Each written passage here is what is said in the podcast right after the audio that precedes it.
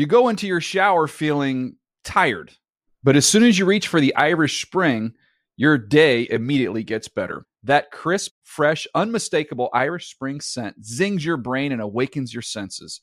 So when you finally emerge from the shower, 37 minutes later, because you pay the water bill so you can stay in there as long as you want, you're ready to take on the day and smell great doing it. Irish Spring Body Wash and Bar Soap. Fresh, green, Irish. Shop now at a store near you.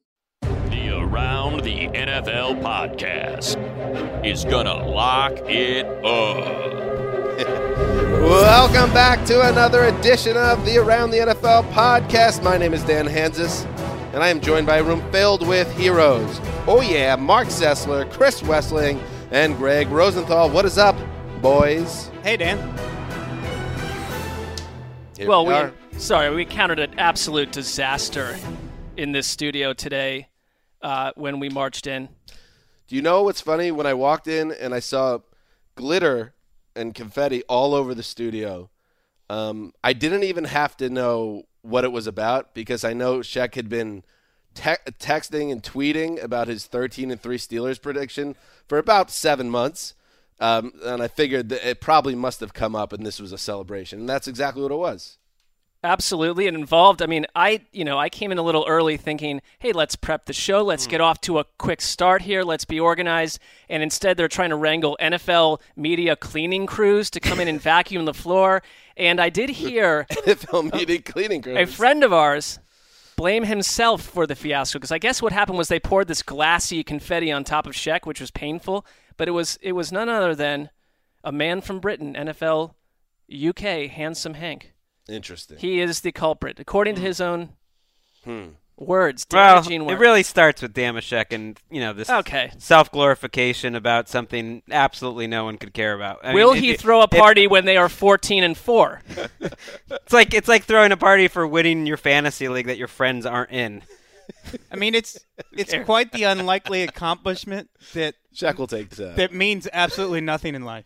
Uh, and I do like the idea, and it's such a classic third floor move, third floor executive move. Let's and make no mistake, that is very much what Henry is at this stage of his career. Good for him. Uh, is to walk downstairs, uh, pour some kerosene, light a match, and then take the first elevator back up. Mm.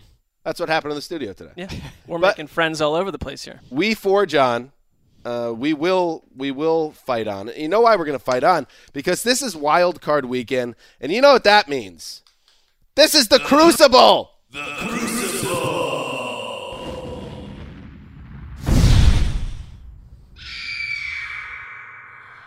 This is when we separate the men from the boys, Wes. This Crucible is my favorite bull of the whole bull season.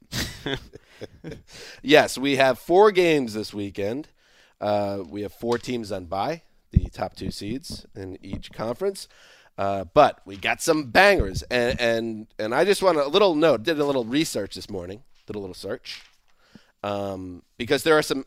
If you go in the desert, the people are saying they they have a pretty strong feeling what they think is going to happen this weekend. There's some heavy. Um, can I say favorites? Yeah, favorites Yeah. is just a word. That's People that are favored to win by the football cognoscenti and the fans. right. The home teams are all favored this weekend. Yes. You're not breaking any news. That's A little home team buzz. If you're just curious, okay, so does that mean all the home teams are going to win? Well, history says perhaps not. Last year, all four home teams won Wild Card Weekend. The year before, do you guys remember that? Maron. Did they all all lose? Four home teams lost Yeah. in 2015. Uh, three of four, four uh, home teams won in 2014. Three of four home teams lost in 2013. 500 over the last five, four years. Yep, and three of four uh, won in 2012. So the last five years, do not pencil in these home teams. Uh, in only one year out of the last five did it go chalk. Um, but maybe this year is a chalk year. It just looks like that, but who knows? Well, yeah, a lot of those years the the road teams, you know, had better record. This especially in the AFC. You know, I think a lot of people would be surprised if those teams, Titans or Bills, go win a game, but that's why you play them. And the other exciting thing, this is a big weekend for the Around the NFL podcast. Um, some changes around here, and some of those changes have resulted in, yes, opportunity. Look, listen, It's knocking. it's knocking, baby. Open the door, let it in. The Around the NFL podcast will be going to the Los Angeles Memorial Coliseum this weekend uh, for the Rams uh, tilt against the defending conference champion Falcons. Uh, and Gregg Rosenthal will be writing for NFL.com. He'll be. Thank you very much. Here with NFL.com's Gregg Rosenthal. The NFL.com. The NFL.com. The NFL.com. NFL.com's Gregg Rosenthal. My favorite thing is when I saw that's Amber Theoharis's voice, who's one of our uh, great uh, hosts on the network. She had heard through the grapevine on, on Twitter that that her voice had been used in a drop, and she couldn't tell if it was like being used at her expense. And she was like, "What the hell's up with this drop? Are, Well, are you guys making fun Well, of at this like, point, no, if no, no, the no. drops lost all context, and 95% of people listening don't even. She Amber still gets a she still gets a tweet or two every time it's used in our show, and I think she's as confused as ever by whatever Well, it is. And I should make it clear that Amber is a very good sport about it, Yeah. but she was um, definitely confused when it first came. Do we have any? We haven't heard any of these Rosenthal drops. Do we have any others, Erica, to share? It's with us? NFL Network's Gregg Rosenthal. the Beatlemania one. I like that. You got another one, Erica? Yeah, give me a second. Yeah. There's Erica behind the glass, by the way. Hmm. Lindsay out of town. Loose, Hi, guys. loose cannon. And loose cannon. She's getting ready for that Justin Timberlake halftime show. Oh my god, I'm so excited. Erica knows every step to the bye bye bye dance, by the way. Darrin's Dance Grooves um, videotape, VHS. Back in the day. Do you need a couple minutes? Should you want to Yeah, come I'm back, just circle looking. back? We to have a lot of networks. Yeah. Um, I'm not seeing a lot of dot coms. All right. That's well. That's fine. Network. He's a big star now. He is. Are you going to do network stuff in New Orleans? No. No, no. Yikes. All right. Anyway, Gregg will be in the Superdome uh, on Sunday. We'll be at the Coliseum on Saturday. So th- good things are happening for the show. And of course, it's all possible because you guys listen to us. So thank you to the listeners. Now, it's time to get to the games. And uh, why don't we go in chronological order? There's damn glitter all over me.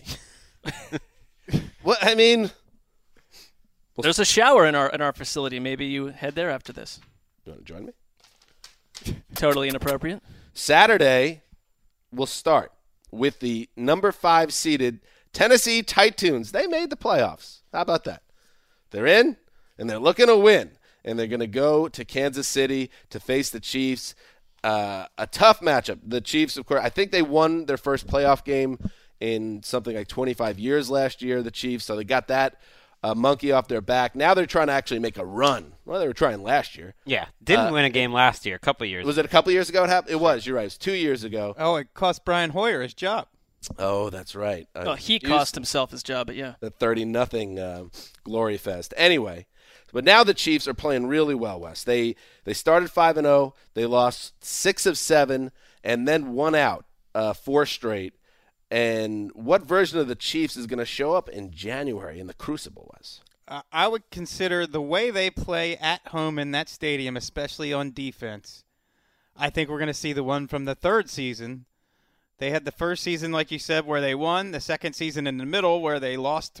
I think they went one and six, and they closed out the season in a flurry, playing well on offense. I, I think we're going to get. I think we're going to get a romp here. The Chiefs hmm. are playing really well. it's amazing when you look at their last loss of the season was at the Meadowlands against the Jets. Um, and we all know the Jets are not a good team. And Marcus Peters having a meltdown, throwing a penalty flag into the crowd, going back to the locker room, coming back out when the game was still in doubt, without shoes, and they and they lose the game. And you're just like, the Chiefs are done. This team lost it. And we all counted the Chiefs out um, uh, on our pick'em show the following week. We all picked against them in, their game uh, against the Raiders. They won that game. They have not lost since.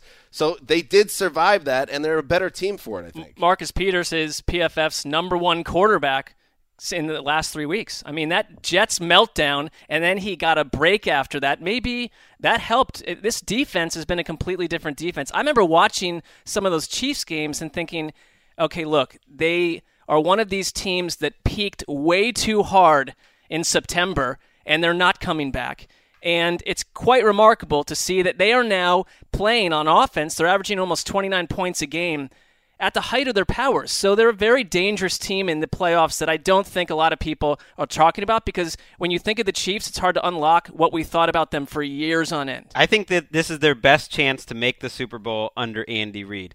Maybe not their best team necessarily. I don't know if it's that much better, but I just think the AFC is more open this year. I, if I'm a Chiefs fan, I like the matchup that they could be going to Foxborough. If they win this game, that that is what is going to happen, and I think they like that matchup better than playing against the Steelers, who've had their numbers and they're exciting to watch. I mean, if you just looked at the numbers and you took away the names, if you had said before the season that Alex Smith is going to have 26 touchdowns, five interceptions, 4,000 yards, and eight yards per attempt, and then you look at Kareem Hunt leading the league in rushing with a ton of receiving, and you look at what Tyreek Hill did, Tyreek Hill had 1,183 yards on only 105 targets, which is unbelievably efficient. I know he's not a, a, conventional number one receiver, but for what he does for them, he is so effective. And then you have uh, what was at least the most consistent pass catching tight end in the league. Like the the Chiefs that are not fun to watch are gone. This is a fun team to watch. They're totally different than the Chiefs we think about from a couple of years ago. I agree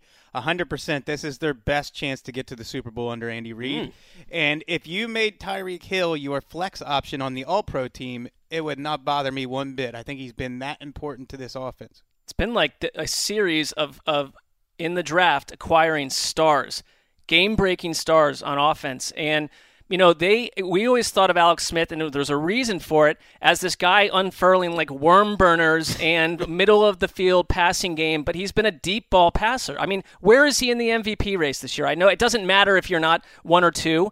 But I feel like even though we talk about him a lot, the Alex Smith campaign has gone a little bit under the radar. Yeah, he's not going to get a vote probably, but no, no it's his best season. I mean, he set a career high in all those stats that Gregg just mentioned. He's a top five player in metrics and a lot of the key stats over any quarterback this season. And on the in terms of what what he does, what he's best at, and this is a good stat from PFF. Uh, and the Titans defense, they can get to the quarterback. They had 43 sacks this year, which is top five in the league. Uh, Alex Smith leads all QBs in passer rating, and accuracy rate when he's not under pressure. So if they keep him clean, if the offensive line does their job, Alex Smith is going to pick apart the Titans just like he's done to many teams this year. He he's kind of a one read quarterback and then he runs a little bit, not too different from Tyrod Taylor or Russell Wilson in some way and, and certainly uses his feet on third down. Like the Titans are not an easy team to run against.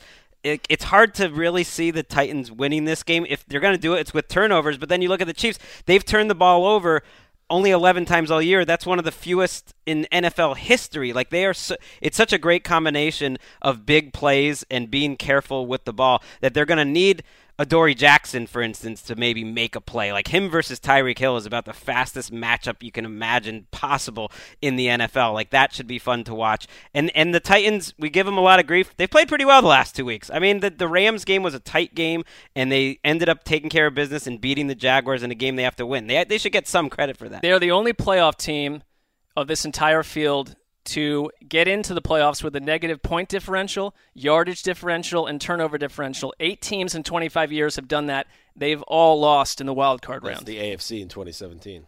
I, Gregg, I think you're reaching. What on this Titans have played well thing?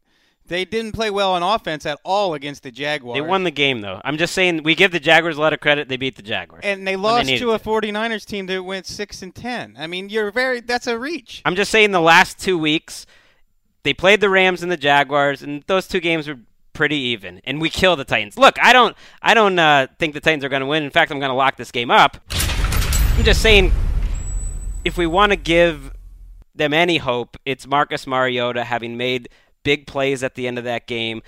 You know, you had Rishard Matthews a couple weeks ago saying you know, just let Marcus call the plays, play hurry up the whole time. They have done that a little more over the last few weeks. And you hear Delanie Walker say, you know, sometimes you just got to overcome coaching. And that was Mariota at the end of that game, just kind of taking it into his hands in terms of the running game.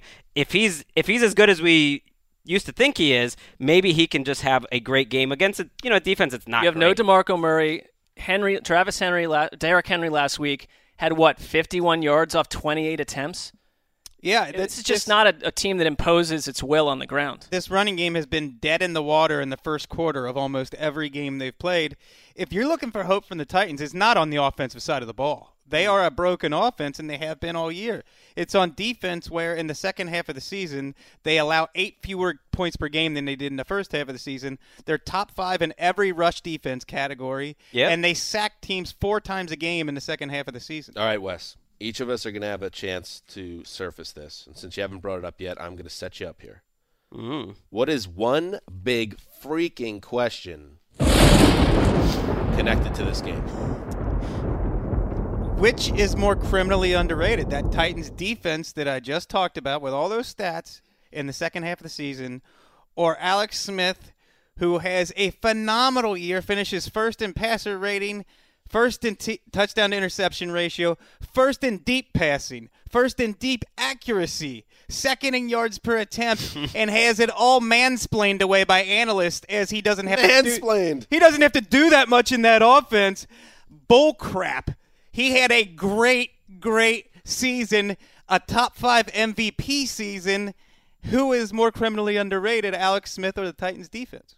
Alex Smith, because I think most people look at the Titans defense and don't really have much of a takeaway at all half the time. And so that in that sense they probably are not seeing the positives. But Alex Smith, people go out on a limb to destroy the guy. I've been super critical of him in the years past, but this is a different Well, and he was a nightmare for three or four weeks. A- A bigger nightmare than anyone that would be in the MVP race had for three or four weeks. No, and I he do- wasn't a bigger I nightmare think than you- Russell Wilson. If you watch him play to play in terms of the throw, some throws that he's missed and some of the dropped interceptions, I don't think he's been as on fire. Even down the stretch, he's playing well, but I don't think he's been Yeah. as on fire as the numbers say. Okay, but we That- that's we- what I'm saying. Everyone's pi- everyone picks at Alex Smith, but they don't pick at Russell Wilson. They don't pick at Tom That's Brady. fair. It's- Absolutely. everyone's Right. looking for reasons why Alex Smith shouldn't be trusted. And we always laughed at the concept that Jay Cutler could grow or evolve as a quarterback this season and others because he's of a certain age.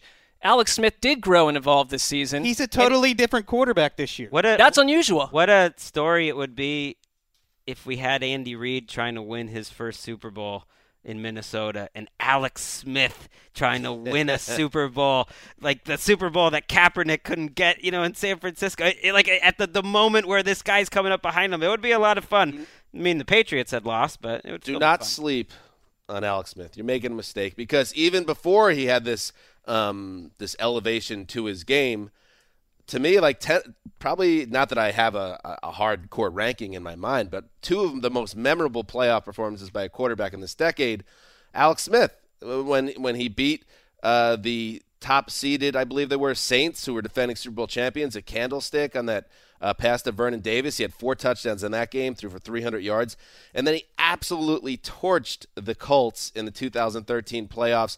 They ended up blowing the game in, in crushing fashion, losing 45-44, and Andrew Luck played out of his mind. But if Dwayne Bowe doesn't drop a, a deep sideline pass late in that game, he might have the greatest hmm. statistical playoff game in, of all time. He, I think he ran for 100 yards, close to a touchdown, threw four touchdowns. This guy, Alex Smith, is not afraid to play in January, and that's why I'm also locking up the Chiefs.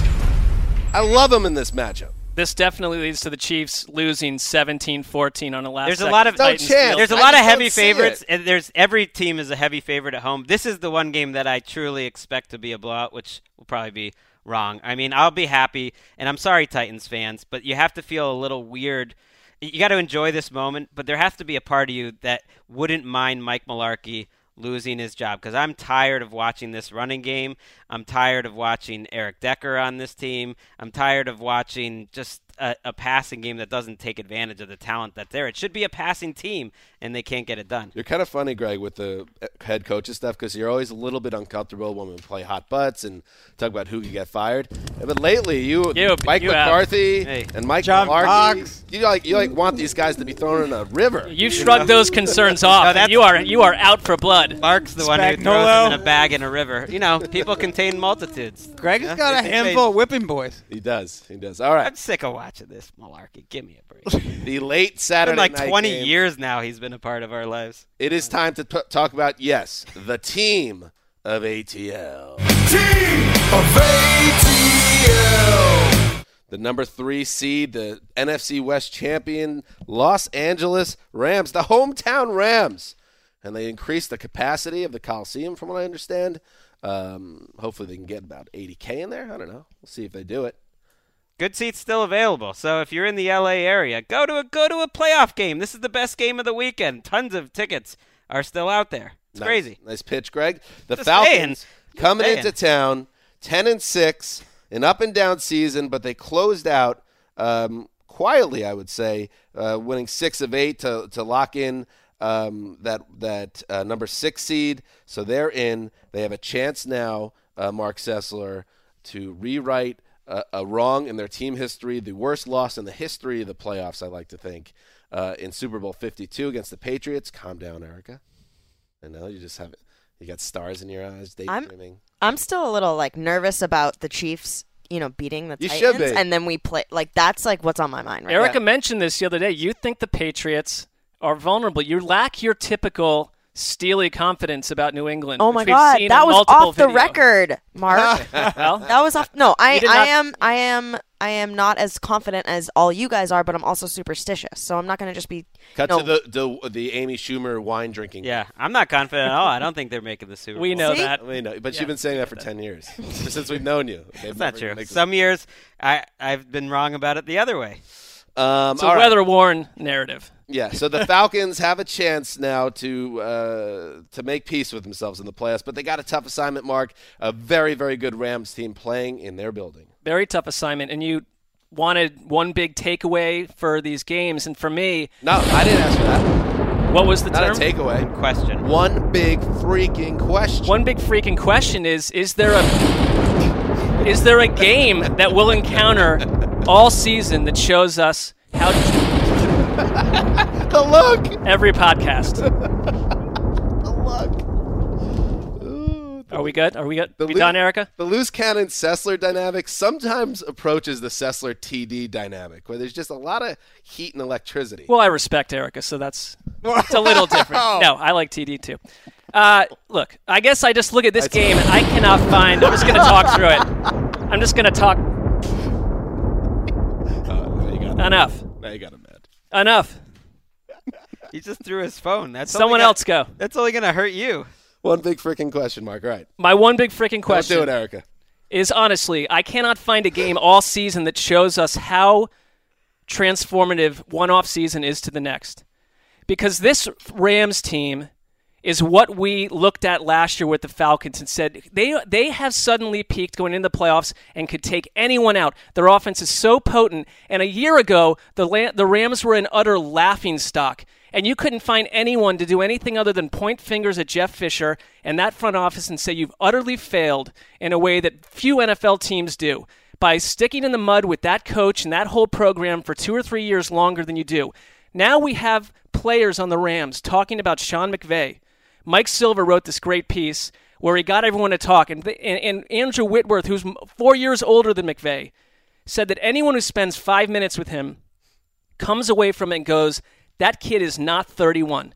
And he pointed to multiple Hall of Fame players and said that when you meet an Anthony Munoz, a Jonathan Ogden, you just know, forget their background, their age, wherever they are, that they have something special that makes them set apart in the NFL circle forever. And he meant that's Sean McVay, he said. And I and I, I, I cannot fathom where we'll be with this guy a half a decade from now. Um, don't get mad at me. But that wasn't a question. Well, I wasn't done. Oh, okay. and I'm not going to finish. But I'm locking it up! Rams are going to whip this team. Wow. That was quite eventful. The last couple of minutes on the show. The Crucible. That's it. That's what it's like at the Crucible. But I would it's love to. passion. Know, honestly, Marc, what is the question? It's passionate the, inside the Crucible.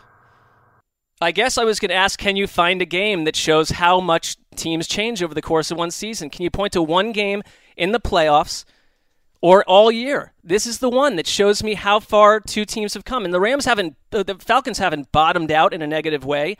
But Dan Quinn was everyone's man of the hour a year ago. And now we're questioning if this coaching staff has done a good enough job with this Yeah. team. That's the only thing I'm thinking about. And McVay is basically, it makes me think of, I remember when I, way back in the day when I was working at a newspaper and um, they had just come out with, or uh, what was that movie, the Eminem movie where he's in the rap battle? King? Eight Mile. Eight Mile. Eight Mile. And I like that you turned to me for pop culture. Yeah. questions. yeah, well, I know that's kind of in. Yeah. You were in your 30s at that point. You were still kind of in the zone. Yeah, well, that, that little whippersnapper Eminem with the rapidy rap, right? Eight Mile. So Eminem had been on a string of unprecedented success in hip hop for about four or five years, and uh, this guy that I worked with, Jeff, he said to me, "Oh, Eminem's the new Elvis," and nobody laughed him out of the room because he was that like popular and and, and crossed all You genres. Now it doesn't age so well. I guess that's what I think when I think of McVay, that he's at the top of the mountain, and we're saying he's the greatest coach that's ever lived.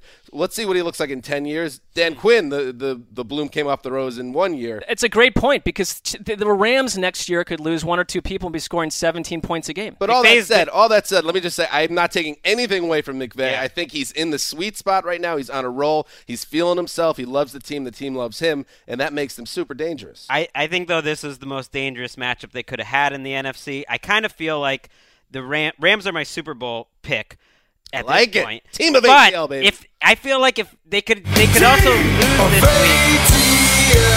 I feel like if they get past this week, they're gonna go.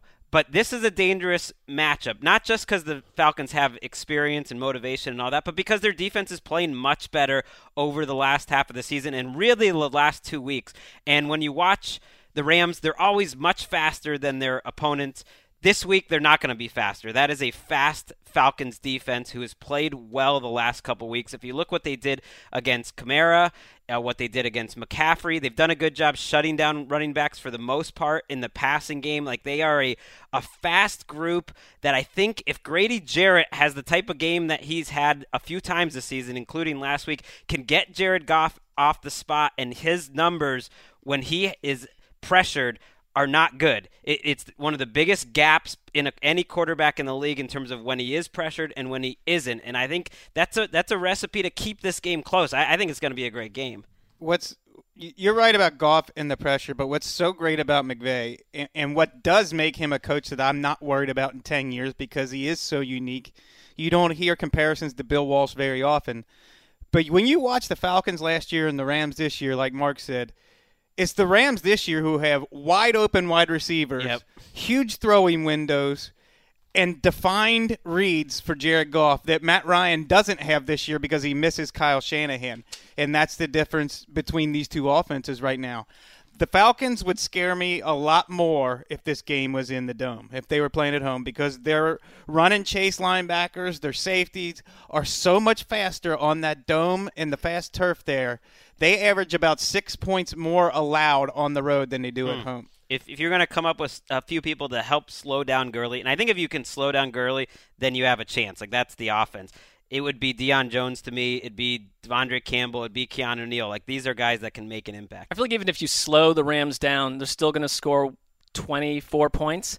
Yeah, you're going to have to That's find a way. The Falcons, they, they look fantastic for a five or six minute drive, and then they go utterly to sleep. Like my and nobody wants to see anybody get hurt. If Todd Gurley, for whatever reason, had to exit the lineup, is Jared Goff good enough to keep this team afloat No. in a game in a crucible scenario? Sean McVay is, though. Yeah, I mean it's kind of getting the receivers open, and the, the Falcon secondary has played well lately. Uh, again, the la- again it's been the last few weeks, but I trust I trust McVay. I you know he com- he schemes very well, not just before the game, but in terms of adjusting inside the game. I love this game. I agree. I think this is going to be the game of the week. I see the Rams winning um, in a close, close game, but I could definitely see it going the other way, and that's that, that's Other way for the Falcons. I could see it going to the Falcons too because they really did, despite being disappointing, despite the fact that This Matt- is this is huge for you. You haven't given the Falcons credit know. all I'm, year. I'm going to give it to them a little credit right now because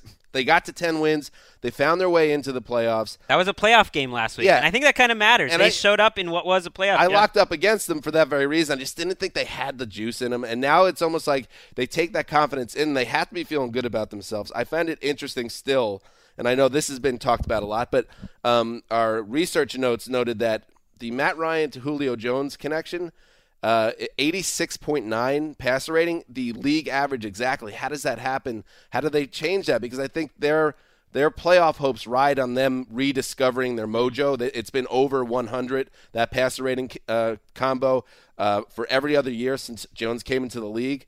Uh, just like Larry Fitzgerald and Kurt Warner rode a wave into the Super Bowl uh, all those years ago, I think Jones and uh, Matt Ryan need to get hot. I don't know if it's going to happen though because we haven't seen it for 17 weeks.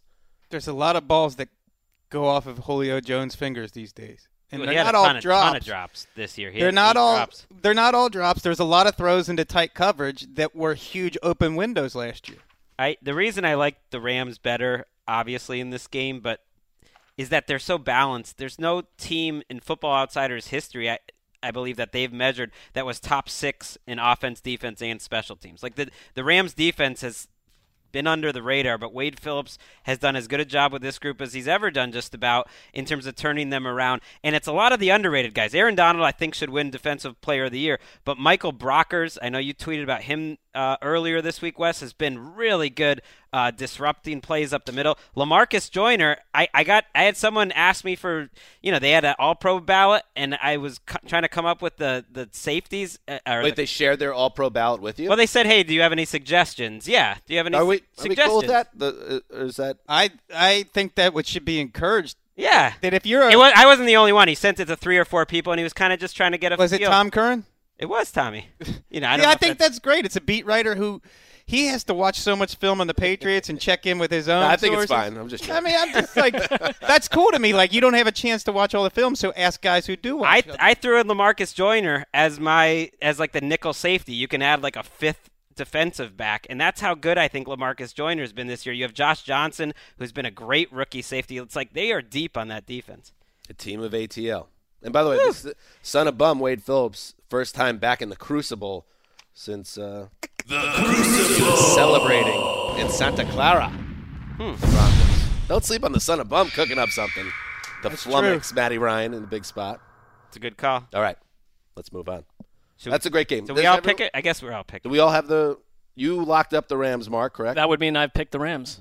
you, Wes. We haven't heard your exact pick. Well, I, I look at the difference in coaching. Last December, these Falcons went into L.A. and ended Jeff Fisher's coaching tenure there with the most embarrassing loss of the season. And now the Rams are the better team, and I expect them to win 30 to 24 Rams. I like it. All right, moving on to Sunday.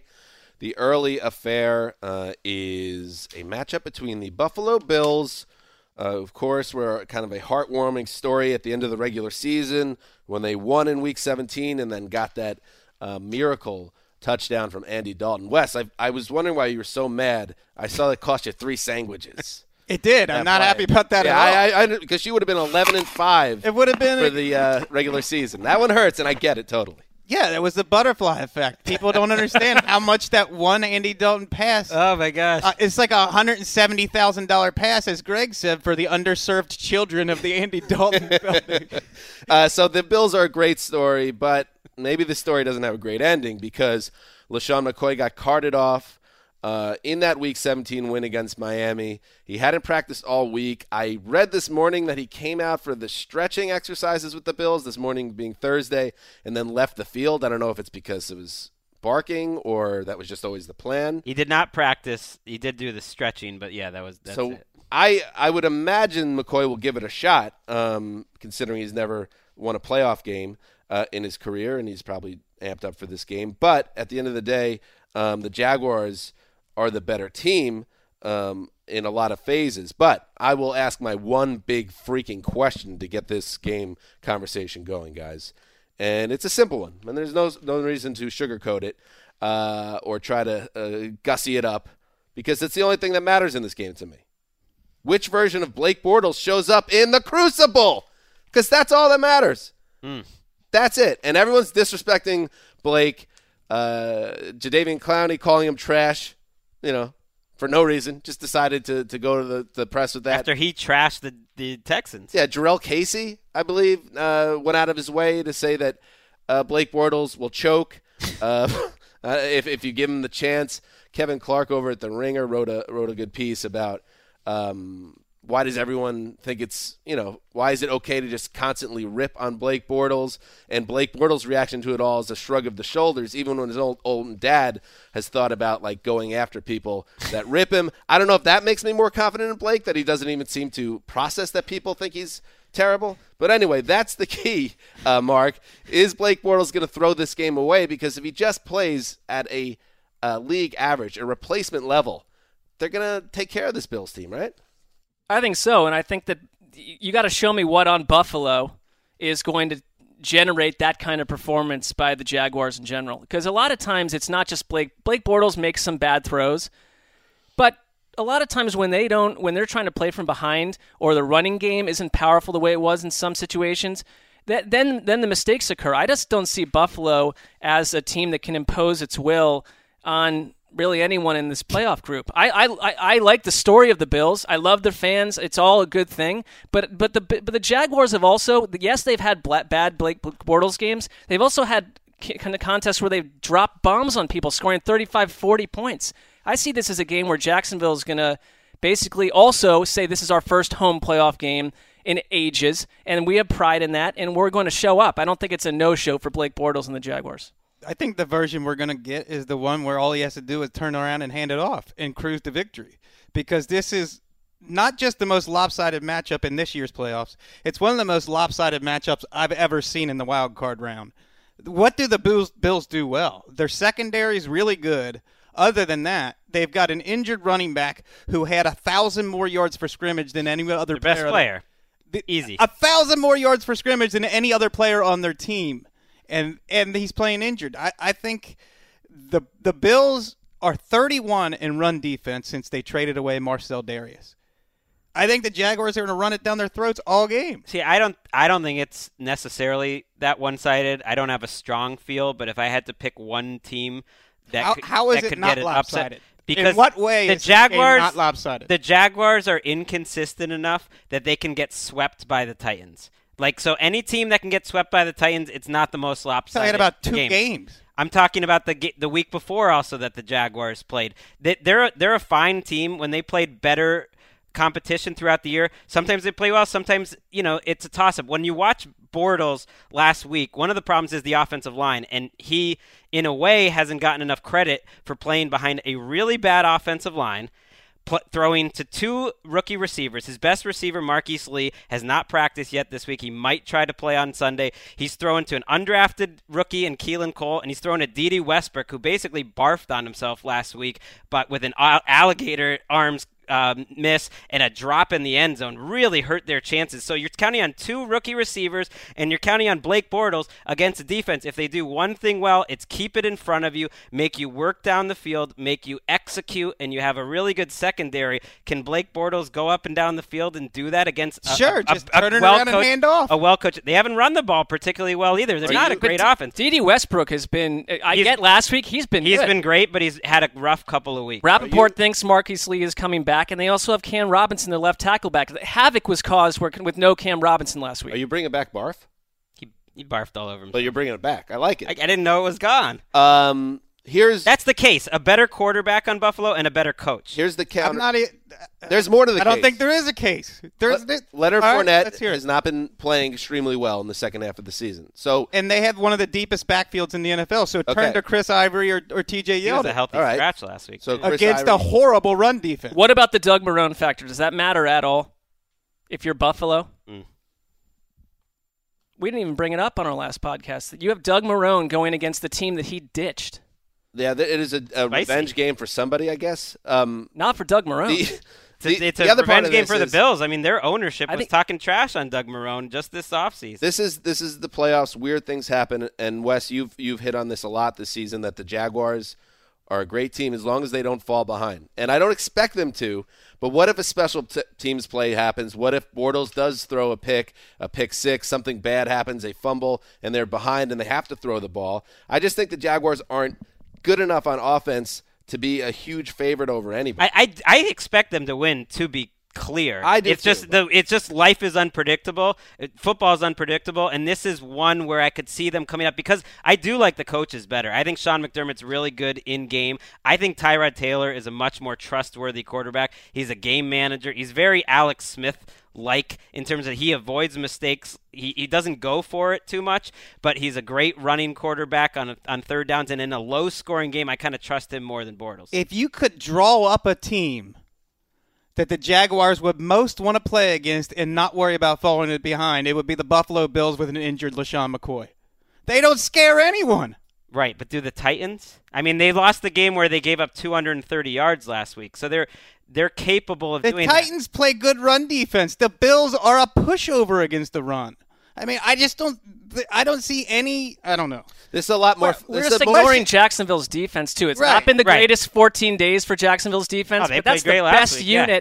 Unit in this in this by far, game and that's why they should. That's why they should win. They're second in the league in interceptions. The Bills are sixth, so it's a game that you would expect to see some turnovers. But you're right. The Jaguars' defense is so much better than anything else in this game. Logically, that's why they're huge favorites. I mean, they are a monster. They're more than a, a you know a touchdown favorite in this game, which is which is saying This a lot. game's a lot more fun for a team that's if lost two straight. Sean McCoy doesn't get carted off last week. Then Yeah. you you can really kind of maybe talk yourself into this this game and maybe an upset. But let's let's pick this game. Mm. Um, I, I'll I'll put it out there, twenty to six Jaguars. I just don't think the Bills will move the ball, and that's the most likely outcome. And, and Bortles won't be given a chance to beat them. I'll go 24-12 Jacksonville. Otherwise, you have Buffalo going to New England. yes, we do not want. Which every you know that's the thing. If you want this storyline, and that's fine. It's uh, listen, Buffalo has a bright future, but you put Buffalo in New England next week. Come on. The story, the the story, the fairy tale. I don't even know if they have a was the bright Bills just getting to the playoffs. Yeah. Do not do football gods. Do not send me the Bills going to Foxborough next week. I don't want any of that. They have a good coach. I think they have a good coach, Gregg. That's what I mean. Yeah, you're gonna you're gonna have to have the best Bills game uh, that we've seen in a while. Uh, but this was a team that went to Kansas City, won a game. It they somehow had Jordan Poyer win Defensive Player of the Month. They've got a good secondary. I'll go Jacksonville, not really having a good offensive performance, 19 to 10. Wes Uh, let's see. six hundred nothing. I mean, I get that the Bills are a feel-good story. That's great. I'm glad. I'm glad they're here. That's fine. Everybody is going way overboard on how good this team is, or or where what they are as a team. I I can't could not wait to lock this game up, which I'm doing because it's the easiest lockup I've chosen this year. 34 to nine, Jaguars over Bills. All right, there you go. One last uh, thing before we move on. The Bills' last playoff game uh, was, I believe, January sixth, two thousand, ending that long drought this week.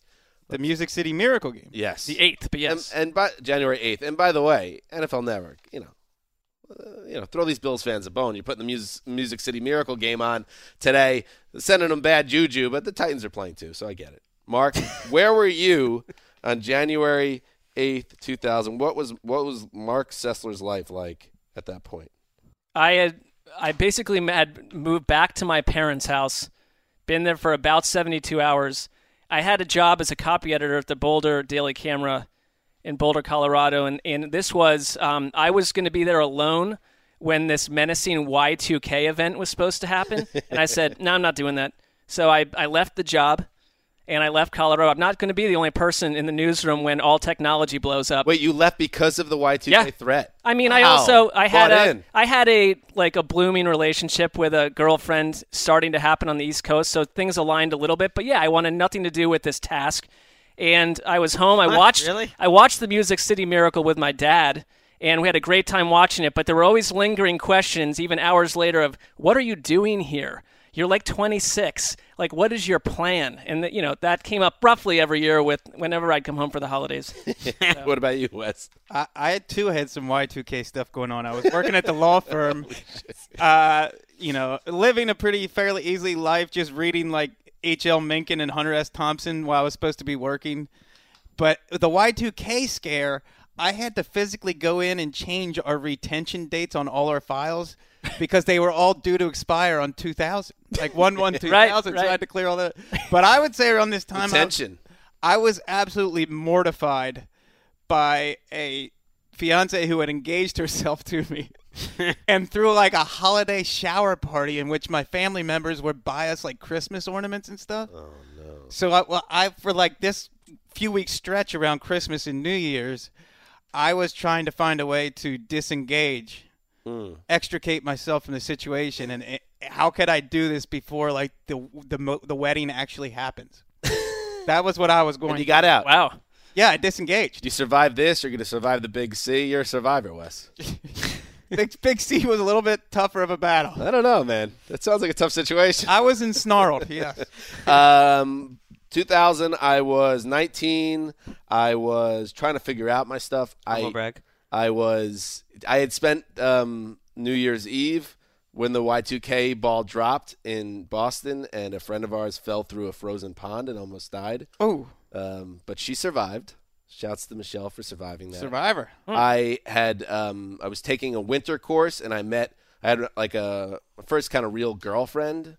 Uh, this girl that um, listened to the Magnolia soundtrack all the time at this stage because that movie came out the prior month. Aimee Mann. Yeah, a lot of Aimee Mann. Great. good soundtrack, Great great, soundtrack. movie. Uh, and I just- I had discovered classic rock around that time. I was getting into a lot of Springsteen. How did it take you Tom that? Petty, It the, seems the a little late. Beatles, Yeah. uh, the Stones. I remember I was gobbling up a lot of the classics um, musically at that time. That's that's where I was. Hmm. It didn't work out with Dana, but nice girl. At least Michelle lived. Yeah. She did it. She fell through the pond literally, and then That's scary. you could. It was eleven o'clock at night in the middle of a park in Boston, and uh, easily could have just died in one of the worst ways to die. That's top ten. Well, that- Fall have you, the yeah, you think about that. Then you can't find the hole, and then Right. suddenly you're 15 yards out. You're gone. Yeah. Hypothermia is a. Yeah, she had to walk back yeah, to that's an a apartment. nightmare. I don't even like thinking Yeah, about it that. was- yeah. Anyway, she lived. Another survivor. Mr. Deeds, the black foot that crushes the ice to get her out. Remember that scene? he like takes out his black foot that has no feeling. Kind of a millennial ref to drop Mr. Deeds, the Adam What? Sandler vehicle. Yeah, I didn't see that. Didn't that. see one. Mr. Deeds. I cashed out on Sandler around um, that stupid football movie, Water. Waterboy. Water. Yeah, that's about when I checked out. A out. couple years before. Oh, It was right before that. I had just gotten out on Sandler. My memory is generally very foggy, but I do remember exactly where I was. Gregg wasn't alive, but he was in this section in no, early 2000s. I remember exactly where I was making fun of the ESPN broadcast of this game. It was the worst crew in the world: Mike Patrick, Joe Theismann, and uh, who else? Paul, Paul, McGrath. Paul You want to talk about a guy? Here's a guy. right? And I, What, what was happening in your life? I now? was in Atlanta. That, that is Gregg's life. His Twitter No. bio says it all. Football. No, I was. That was probably the least into football I ever was because it was junior year of school. I had come back a little early. I think we did New Year's in Miami. We had driven to Atlanta to see a friend. I was with uh, my friend Anthony, who I did uh, a podcast with. Tony Jeselman. GVP. And uh, you know, there was a lot of a lot of you know, not a lot of sobriety. Feel like there was a lot of drugs in the mix. Only hmm. time in Atlanta, but I remember What kinds very of drugs? all sorts. Who knows? Oh, you mentioned on our last show what kind of drugs. But yeah, we were visiting a friend we had made from the summer. But I remember it snowed there, which is rare in Atlanta. And when we left the next day, I've never felt quite so stupid as I realized I had gone the wrong way back to New Orleans when we c- got close to the state line for South Carolina. and I was like, wait a second, It's like South. four states away. I no, it's one state. It's right. Th- it's pretty close to South Atlanta, Carolina relatively. and Louisiana. Yeah, well, it's, uh, I basically I was headed north out of Georgia instead of headed west. It was, we were sitting there, and I'd like to think I was sober while driving, but that's I don't even know there. And I Oh. looked, I looked, and I said South Carolina. I said, well, this is a problem. We're going the wrong way here. We gotta get this thing turned. Maybe the reason we claim that Gregg has no memories under a certain age is that he's Yeah. changed an identity to shake what seems like a hardcore, drug-addled, maybe criminal past. It's past. a narcotic I was, you know, I was sober driving. I was fine. Just since you met, and since you mentioned it, it actually was ten years and one day later uh, from the January eighth, two thousand, the worst announcing uh, setup ever, in my opinion. Maybe you guys remember it. I remember it obviously because it's the Jets, but um, the 2009 wild card playoffs against the Bengals, the NBC had to just put together a group that had never done a game, uh, just the way the schedule felt. So they had Tom Hammond, Joe Theismann, and Joe Gibbs uh, Yeah, bro- broken out of mothballs, and Tiki Barber on the sideline. And there were actual stories written about how poor their announcing was. I remember that. That's Gi- neither Gibbs, here nor Gibbs there. got a lot of heat. What's Yeah. the common denominator with those two broadcast groups? Uh, Joe Theismann. Theismann, there he is. All right. By the way, I remember that Jets game. That Yeah. was like the first of the Marvin Lewis era losses in the playoffs. it was the kicker. Shonn Greene hit a big Shawnee. Shawnee ripped up the Bengals, and uh, your, your kicker missed a bunch of kicks. Didn't they lose back to back to them? Yes, the Jets shut him out in Week 17 when it didn't matter. Was that the news? uh, the news? Yep, the news missed. I think And just the the just the you know postscript for Debbie Rosenthal, my mom, who's probably listening. Yeah, I was definitely sober driving. She is horrified. There's no you've Yeah. you know the cat's out of the bag. Deb, uh, yeah, in, in the words of Good Will Hunting, it's not your fault. You can only control what you can control. All right. Last game, Sunday. The Carolina Panthers traveling to NOLA. Oh, yeah. Gregg's going to be there. Uh, the Saints and the Panthers, two 11 and 5 teams. The Saints won the division, so they get the home game. Uh, and New Orleans, Gregg, defeated the Panthers twice in the regular season. They got to make it a hat trick. both times it was convincing.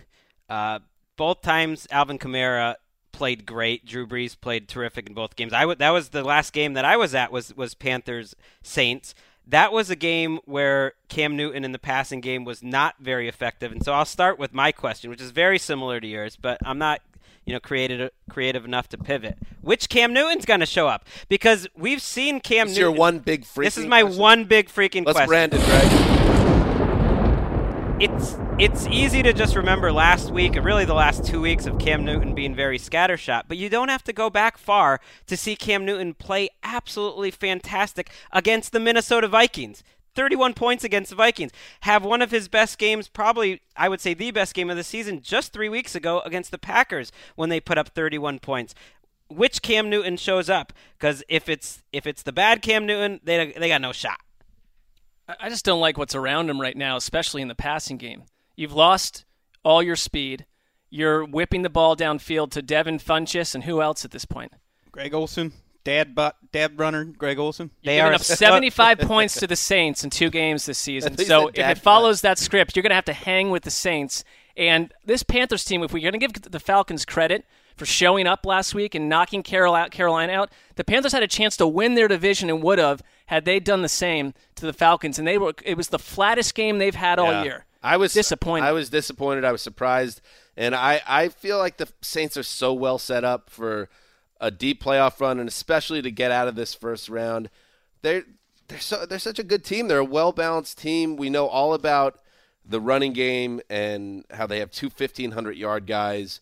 But Drew Brees, what he's been able to do this year, they asked him- really well. they asked him to do less, but he became more efficient than ever. Still a stud. Don't don't pay attention to the fact that he dropped to 24 touchdowns and less than 5,000 yards passing. He was still Drew Drew Brees, and then he got the defense with those playmakers: Cam Jordan, Marshon Lattimore. They had had such a great offseason, and, and I think they're a well-rounded team, like the Rams. Could be a collision course there. And I, I, I, I would I thought about locking this game up. I felt that good about them. But the Saints seem like they're set up well, and the Panthers, I don't know. I don't know about the Panthers. I Eh. I don't know how anyone could answer Gregg's question confidently. Because there are weeks when Cam Newton looks like the 2015 MVP Cam Newton, and there are weeks where he looks like the guy who showed up in the Ryan Lindley playoff game, and his body turns into a corkscrew when he throws the ball. He has no mechanics. They're so limited.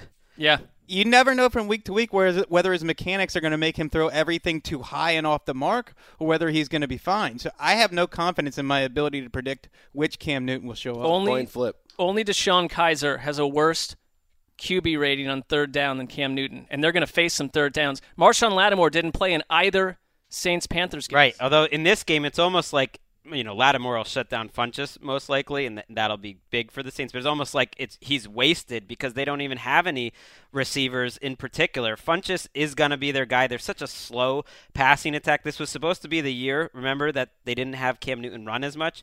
He Right. ended up running 49 more times for twice as many much yardage as he did a year ago. But I also don't just chalk this one up to a Saints win. A, they're division opponents who know each other well, and B, the Saints haven't been that good.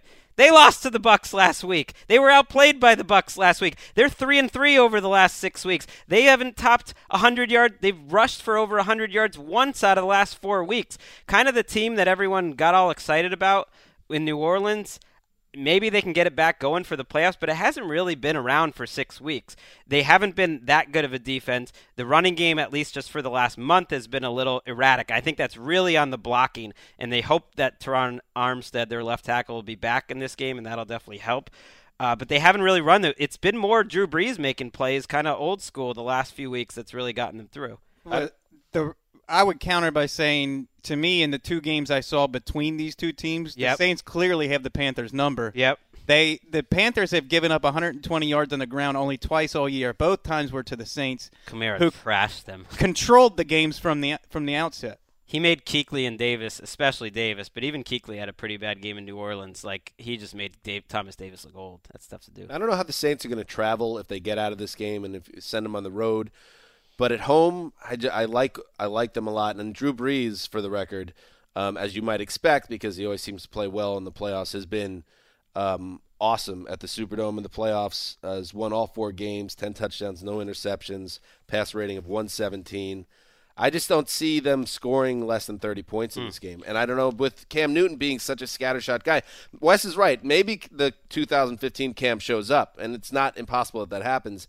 But you really need, you have to kind of hit on blackjack, I think, to beat the They're Saints. missing five starters on defense to, to where they were at the start of the season. Six if you wanted to count Delvin Breaux. So it is not. Yeah, the you're same not going to Saints get the 2015 Panthers defense, which has given up this year 24 plus points, I think eight times. It's like it, this is not. The, if you don't watch, the, if you just sign up for the playoffs, you don't even watch the Panthers. You think, oh, they have a great defense, and it's the same thing as before. It's not the same defense. They have player like they. I could see their defensive line and their front seven taking over for one game, but they haven't really done it uh, week after week. I'm curious to see how like one of the great rookie classes in NFL history shows up in this playoffs. I mean, we're gonna get the offensive play rookie of the year, most likely. Kamara. We're definitely getting de- defensive rookie of the year. And then Ryan Ramczyk, their right tackle, has been their best offensive lineman probably. Marcus Williams has played every snap, had a couple picks. I mean, he's played really well. It's like one of the best rookie classes we've ever seen. What do you guys think of this game? Who's going to win? I think it's going to be close. Uh, I I'm going to go Saints 23, Panthers 20 in overtime. Oh, little OT magic. Wes. I think Cam Newton uh, has to carry too much of the load for this team right now, and I don't trust him. I don't trust the MVP version to show up.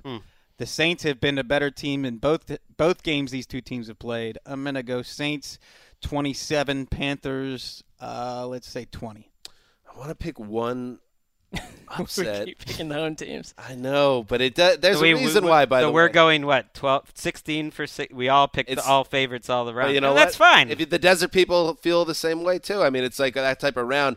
Chances are one of these teams are going to blow it, and I think the Saints probably will be that team if MVP Cam shows up. But I'm not banking on it, so I think it will be 31 to 23 Saints roll. I, I'm. I think the Saints will win a close game, 27-24, some something like that. I don't feel great about how they've looked going into the playoffs, and I, I like Cam's chances of kind of coming out, and maybe it's on the ground, but doing something in the big spotlight.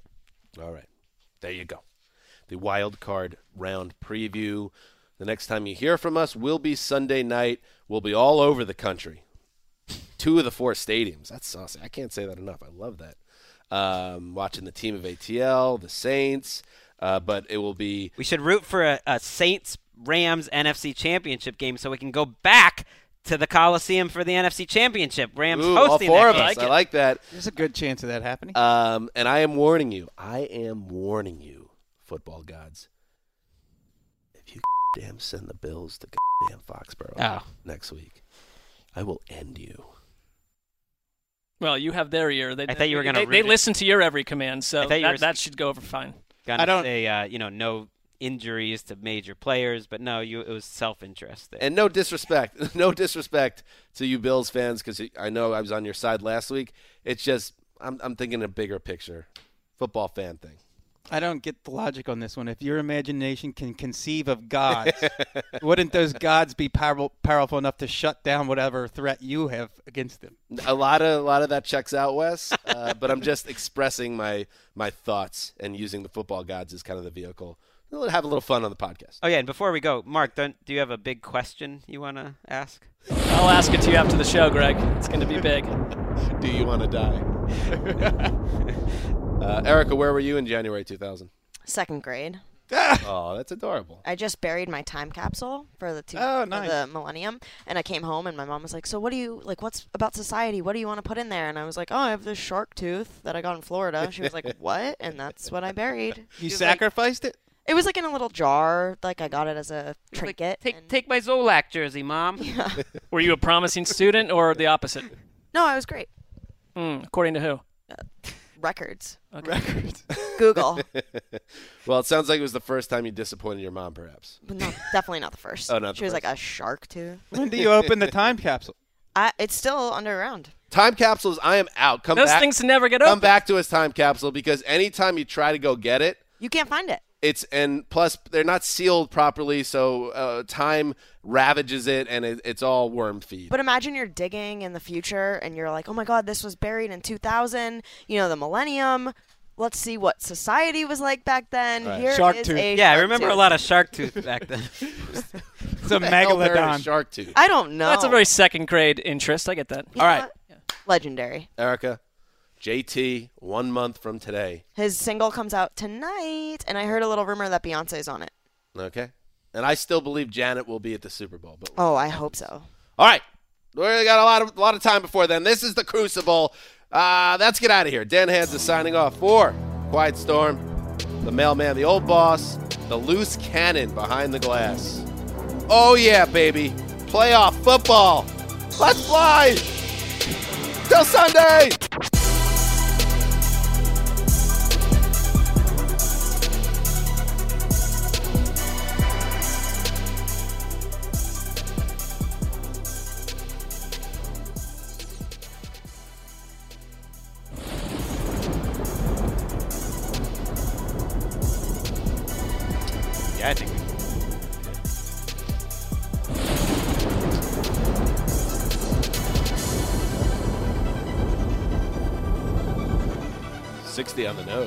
Are you doing like a the club remix banger?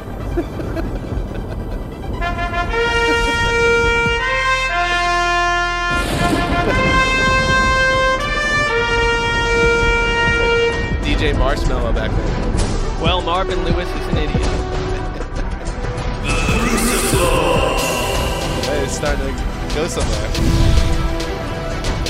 What's your favorite type of frog?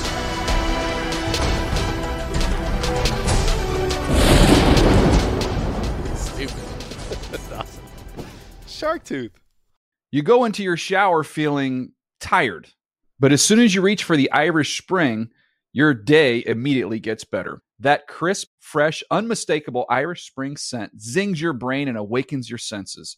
So when you finally emerge from the shower, 37 minutes later, because you pay the water bill so you can stay in there as long as you want, you're ready to take on the day and smell great doing it.